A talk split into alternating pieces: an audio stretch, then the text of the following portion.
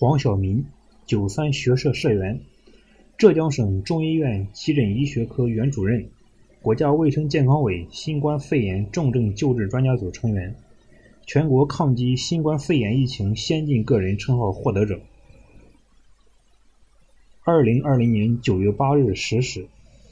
在雄壮的向祖国英雄致敬乐曲声中。全国抗击新冠肺炎疫情表彰大会在北京人民大会堂隆重举行。九三学社社员、浙江省中医院教授黄晓明因在疫情防治工作中作出突出贡献，荣获全国抗击新冠肺炎疫情先进个人称号。黄晓明一九五四年十一月出生，一九九四年加入九三学社。国家卫生健康委新冠肺炎重症救治专家组成员，浙江省中医院急诊医学科原主任，世界中医药联合会中医急诊分会副会长，中国中医急诊专科医联体副主席，浙江省中医药学会中医急诊分会主委，浙江省急诊医学会副主委，浙江省中西医结合学会急救医学专业委员会副主委。从医四十四年来，他参加过二十世纪七十年代的唐山大地震救灾，八十年代的浙江肝炎大爆发救治，九十年代的援助非洲马里共和国医疗卫生工作，二十一世纪的非典、二零零八年汶川地震抗灾救灾，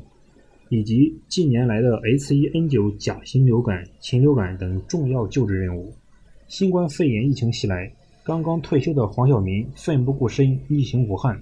加入国家重症救治专家组，开展重症病例的中西医联合巡诊工作，奔赴武汉第一线。新冠肺炎疫情控制的难点主要在提高重症患者的生存率，降低病死率及自残率。为进一步发挥中医药作用。国家卫健委和中医药管理局在张伯礼院士的建议下，成立以北京中医医院院长刘清泉教授为组长，共十二人组成的重症救治中医专家组。二月十九日中午，国家中医援鄂医疗队队长来电话：“还在工作吗？身体怎么样？”黄晓明明白，这就是召唤，任务来了。除了年龄略大，身体没有问题。随时可以接受任务，他当即回应：“做好准备，马上有通知会给到医院。”就这样，黄晓明成了国家中医援鄂医疗队中年龄最长的队员。第二天早八点，黄晓明道别了家属，踏上了开往武汉的高铁，再一次为国出征，并于当天投入战斗。国家中医援鄂医疗队与相关西医专家分为十二个小组，先后对武汉市区约五十家医院进行了三轮巡查，每天进入两家定点医院的隔离病房，甄别危重症病人，推动合理的中西医结合救治，提高救治成功率。他们工作纪律严格，完成的巡查报告客观真实，数据准确。各组报告当晚经综合后，第二天就会以中央指导组的名义反馈给相关医院，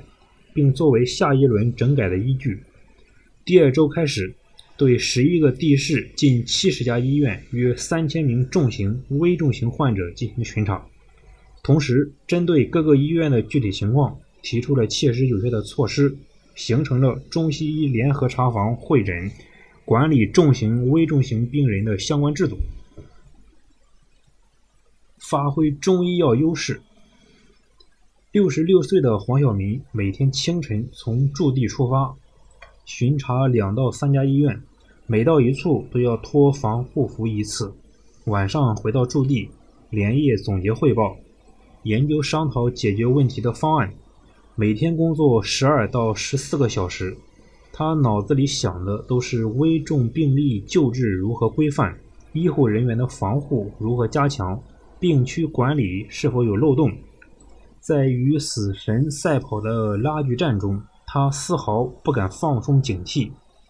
作为专家组成员，先后对武汉市五十四家医院及周边十一个地市的定点医院进行了五轮巡查。黄晓明在病区前援鄂期间，黄晓明巡视重症、危重症患者两百多人次，巡查二十多家医院 ICU，协助调整患者体位，改变通气模式，优化呼吸机参数，选择最佳治疗方案，优化重症和危重症患者的救治流程。他注重发挥中西医结合优势，对重症病人开展中医会诊。提出的辨证施治的治疗方案，在重症患者临床救治中得到应用推广，取得了良好效果。他作为会诊专家，十一次参加新冠肺炎疑难与死亡病例讨论会，多次发言，体现了中医的整体观和辨证论治精神，意见和建议得到充分肯定。他所在小分队形成的新冠肺炎重症患者救治工作简报，有力提升了中医药参与救治重症、危重症患者的规范性，中医药参与救治的比率提升到了百分之九十以上，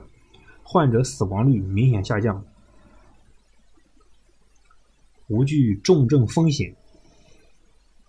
为其艰难方显勇毅，为其笃行方显珍贵。黄晓明说：“与八十四岁的老年人钟南山、七十三岁的中年人李兰娟相比，我这六十六岁的人应该还是个青年，理应有所担当。”在开展巡诊和会诊的过程中，他面临的基本都是重症及危重症患者，但他没有任何迟疑，也丝毫不惧巨大的风险，及时提出诊疗方案。为重症及危重症患者进一步救治和逆转赢得了时间。多年的急诊工作经历，